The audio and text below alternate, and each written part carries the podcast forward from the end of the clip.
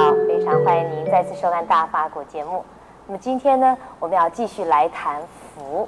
那在上一集里面，师父说我们要用平常心来看世间的起落成败。那这样子呢，我们心里面就不会有烦恼，所以我们可以达到内心的世界的清净明朗，不带一丝烦恼乌云。你这呢，就是有福了。那么我们知道佛法里面也有所谓三福，那提到说有事福、有戒福、有行福。那这三福跟我们呃前两集所谈到的福有什么不一样呢？让我们继续来请教圣严师傅。师傅您好，陈小姐好。是师傅，您谈过了世福啊，那么也谈过了出世间福。那么可是现在又出现了一些新的名词，叫什么 戒福，就是守戒的戒；行服，行为的行呃行呃行事作为的行啊，这个行服。您是不是先帮我们解释一下这两个名词代表什么意义，好不好？戒福就是持戒，修行呢就是修行六度万行。啊，持戒就是持的五戒、十善、十戒、八戒。呃，乃至于菩萨戒，在凡是持戒的就有，这是有福的。是行呢，就是要修行。嗯。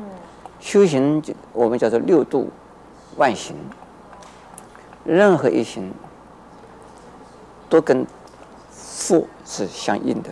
嗯。而实际上也跟智慧是相应的。哦。那之所以叫做世间福。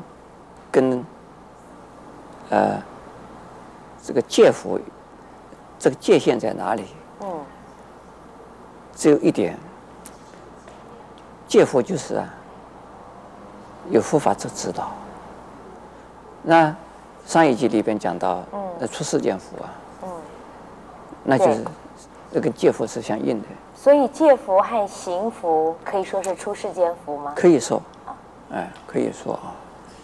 那因为世间佛啊，他没有听没有听到佛法，不知道，呃，我们种福报啊，种福啊，呃，也不一定需要享福的，那就是变成出世间福了。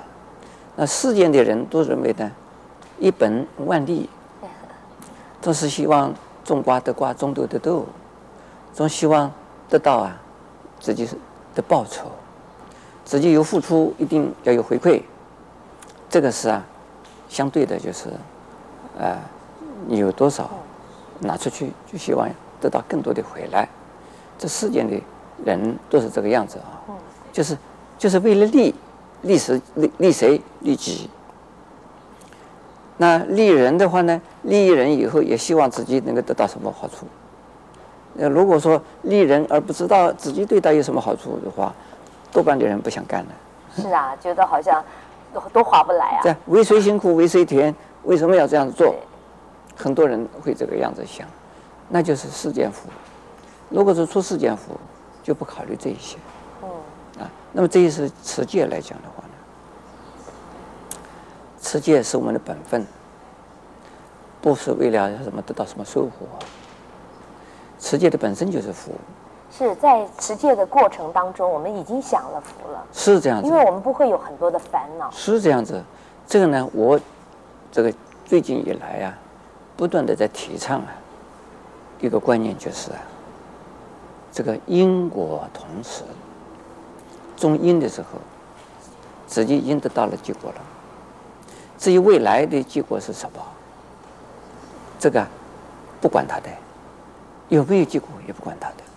现在就是啊，结果，比如说你在照顾小孩，嗯，你有两个孩子了，是，你在教养你的女儿和儿子的时候啊，你如果老是期待着将来说养儿防老，对对对，现在的人都会落空，对，万一他不孝顺，你就觉得很难过，这个就是他做的很好，嗯，你也感觉上对你不好，还是不够，嗯，对呀。想我当年对你付出多少？对，因为像这样子是很痛苦的。嗯。但是在现在的在西方社会，在美国啊，现在的社会上是，他们认定是这样的：孩子长到六七岁这个时间呢、啊，是你自己的。到了六七岁以后，他就进了学校了，他自己有自己的天地天地了。到了十五六岁以上，他根本就认为你是个老扣扣，不愿意跟你在一起了。啊那因此呢，儿这个儿女长大了以后就不是你的，所以是有的父母就特别是我们中国人的父母啊，这心里不甘愿的。这个孩子是我养大的，这个结果怎么没有回馈啊？那因此呢，这个美国人他们劝导父母。说你不要这样子想啊！是，这个孩子到六七岁的是你的，到了六七岁以后，七八岁以上，已经不完全是你的了。对，那现在呢，就是说这样子，就养儿不是为了防老。对。养儿的当时，你已经得到了。对，很大的快乐。已经得到得到了很很大的快快乐与安慰。对。这个就是果报。这个就是什么？我们讲同时因果。另外呢，一个。讲这个持戒的一个问题，戒就是我乐意的，我心甘情愿的，我不要杀生，我不要偷盗，我不要邪淫，我不要妄语，因为这些都会带给我烦恼嘛。对呀，你当下自己已经有了福报的，不杀生你自己已经有了福报，不偷盗自己已经有了福报，这杀生、偷盗、邪淫、妄语。这些都是为我们制造啊烦恼的，这制造啊痛苦的，制造业力，制造业力的，所以当下就会制造哎，有人去抢了银行，在抢银行的当时他就不正常哎，那最近有人这个抢什么？呃，抢这个星光的，哦，是不是啊？星光的保全公司。呃，抢银楼的也有，抢钟表公司的也有。像这一些啊，他们在在抢的这个就是就是很很不舒服的。对。他们不要你们我们不要以为啊，他们这不劳而获抢那么多东西，他们很快乐啊，其实他们不快乐。嗯，是，谢谢师傅开始。那么师傅说，守戒就是福。啊、过去呢我不懂这句话的意思，不过现在呢自己开始持戒守戒以后，果然尝到了很多的平安，很多的快乐，烦恼也少了很多。您不妨也试试看，更欢迎您在下一集里面继续跟我们一起分享佛法的智慧。